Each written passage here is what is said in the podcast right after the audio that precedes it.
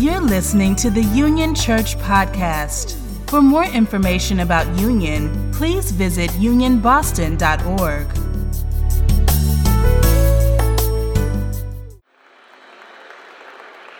Last week we we we, we preached, uh, Pastor Nikki and I, and we said we're doing this thing called twenty twenty uh, together. Can we bless God again for her ministry? So, beloved, where we begin the story matters. So I need to begin this story, this sermon, with the simple statement, God provides. In the beginning, when there was nothing but chaos, God provided purpose. When there was nothing but emptiness, God provided wholeness. When there was nothing but darkness, God provided light. When the people of God were enslaved in Egypt, God provided escape. When the people of God were thirsty in the dry and rocky wilderness, God provided water from a rock. When there was no food on earth, guess this, uh, beloved, God provided manna from heaven. God provided manna from heaven. At the end, you know, I, I could go on and just walk through the Bible, right, uh, with, with example after example that, that God, the Jehovah Jireh, God provides. Uh, God has been our provider in the past. God is our provider today, but because we're short on time, let me just go ahead and cut to the end. I, I need you to hear me today when I say these two simple words, God provides. When there was no way, God provided a way out of no way and sent the way, the truth, and the life. When we were speechless, God provided Jesus, who is the very Word of God. God provided the Word of God. When we needed to be saved, beloved, God provided a Savior, yeah. Jesus Christ, born in Bethlehem, raised in the city of Nazareth, and baptized in the River Jordan in a place called Galilee. Yeah. Yes, the starting place means all the world, because we live in a world that through every mode and means and mechanisms try to demean, destroy, and desecrate our identity. Folks want to call us names and, and call us out of our names and call us everything but a child of God. And God provides, though, even in the midst of what the world says about us, God provides us a different way to narrate the story in spite of the violence that the world writes upon our lives. And we encounter that story today in the baptism of our Lord and Savior Jesus Christ, where the story, it starts differently. You, you will recall that this that the baptism of the Lord, it, it happens right before Jesus begins his public ministry. So the baptism of the Lord is the initiation of what Jesus will do in and through the world. So the baptism of the Lord Jesus Christ starts the story differently, because when Jesus was baptized, it speaks against the, the negative things that the world speaks upon us. Because when Jesus was baptized, beloved, you've got to hear the words. It says, the heavens are opened, a dove descends, and a voice from heaven declares, this is my son, my beloved, and with him I am well pleased. Yeah. My beloved, and with my son, my child, God declares that God is well pleased. So when the world calls you everything but a child of God, we remember the words of our baptism, because God calls us God's beloved children. You see, the words of God show us the way that our words ought to speak. God's amazing and abundant grace is the grounding, the starting point for everything that we do. The words of God give us a pathway for the way that our lives ought to speak. God, the beloved Creator, known by many names, God the Father, God the Mother, God who is Spirit, speaks a blessing over us as children of God that, that might carry us even when our biological mother and father might have not given us the type of affirmation and the words of blessing upon our right, even, even when those who are surrounding us don't speak always well of us. The words of our baptism that initiate a new reality in the world actually offers to us a reminder, a grounding, a starting place, a firm foundation that we might remember that no matter what we go through, no matter what people say about us, no matter how they reject us and demean us and seek to destroy us, that you are beloved. So be loved. So be loved and claim that love, be loved. And, and with you, God is well pleased. Words, they create worlds of meaning. And in this story of the baptism of Jesus, it, it, it, because the Spirit of God, Uh, who is free, and we talked about a couple of weeks ago, we're created in the image of God, therefore making us free, falls upon us and anoints us and alights us and initiates a life in the Spirit that reminds us that no matter what seeks to imprison us and, and place us in chains, because we are free like the Spirit, nothing can hold us down. And in fact, we are alighted and anointed, and we, each and every one of us, are blessed. Bless.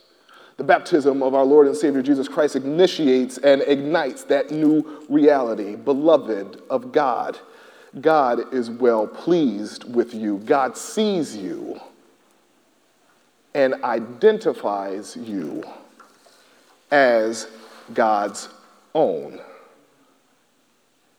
In a world that sometimes seeks to make us invisible, God sees us and loves us and desires the best for us.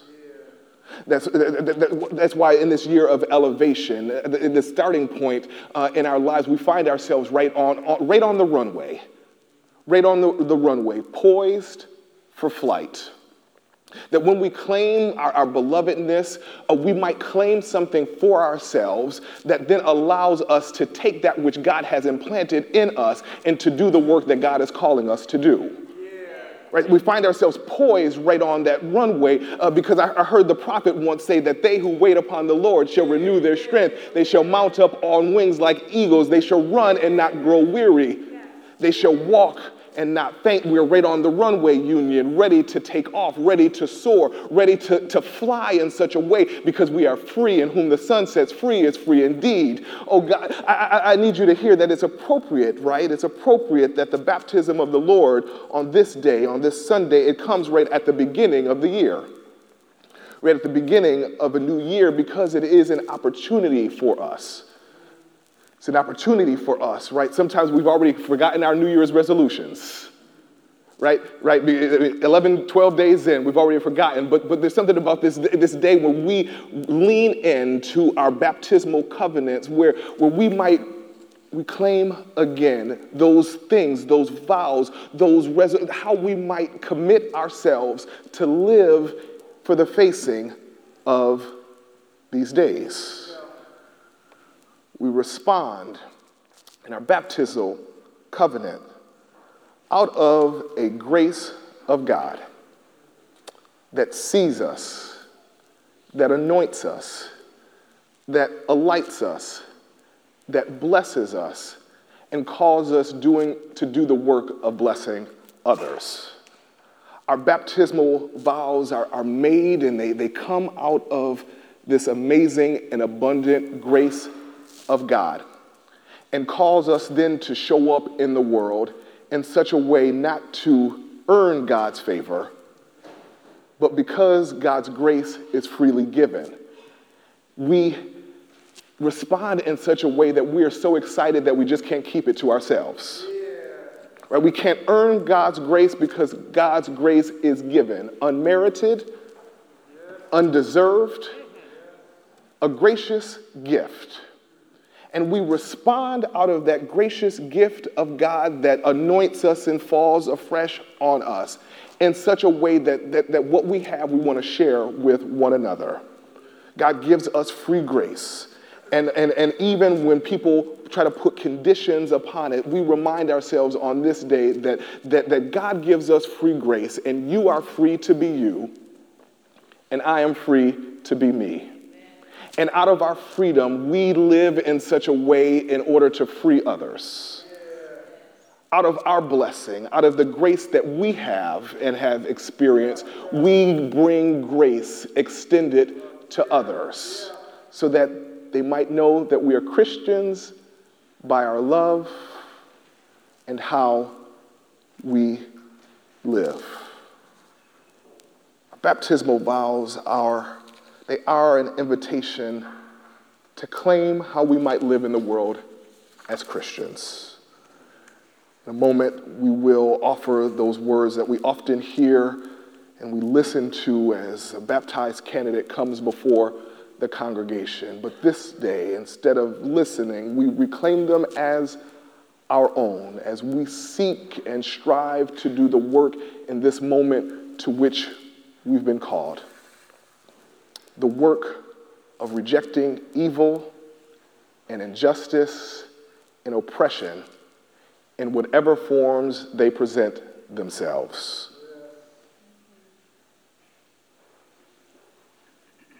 In the world, in the White House, when evil and injustice and oppression shows up in our house, the United Methodist Church, we claim our commitment because God has claimed us through Christ Jesus to live in a way that transforms the world. Because oppression is the opposite of God's desire for the world. So even as the United Methodist Church struggles over what's on the surface been about, right, about uh, gay folks and queer folks and L G B T Q identity, uh, we must see that, that, that even as I speak as a, a, a queer pastor, it's really not simply about queer identity. That's not fully what's at stake in this moment in the life of the church, right? Because it's not just about attacking gay people, because we know that a church that can attack gay people is a church, uh, or actually has been a church that has attacked African Americans. I remember the words of uh, the German pastor during the Holocaust. First, they came for the socialists, and I did not speak up because I was not a socialist.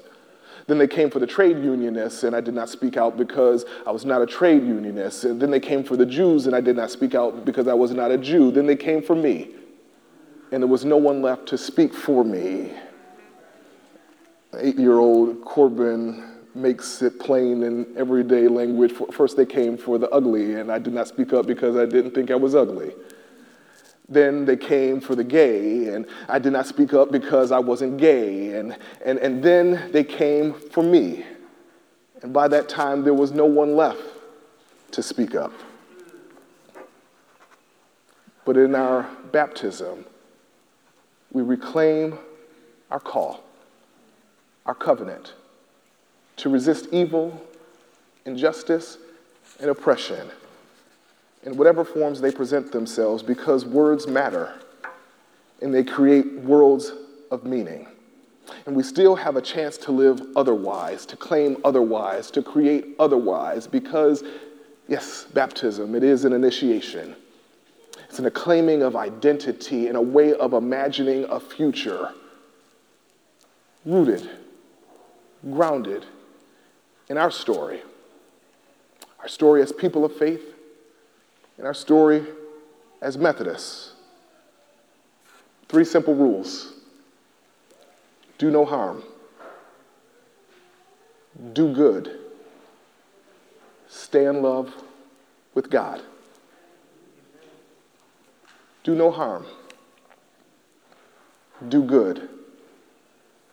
Stay in love with God.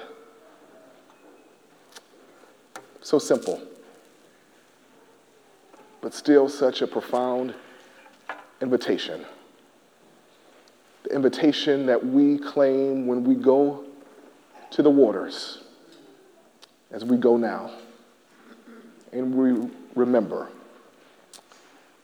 the one who poured the Spirit upon God's Son. It's pouring God's Spirit upon us. So take me to the water. Take me to the water. Take us to the water. We've been baptized. Thank you for listening to this podcast. For more information about Union Church, please visit union boston dot org.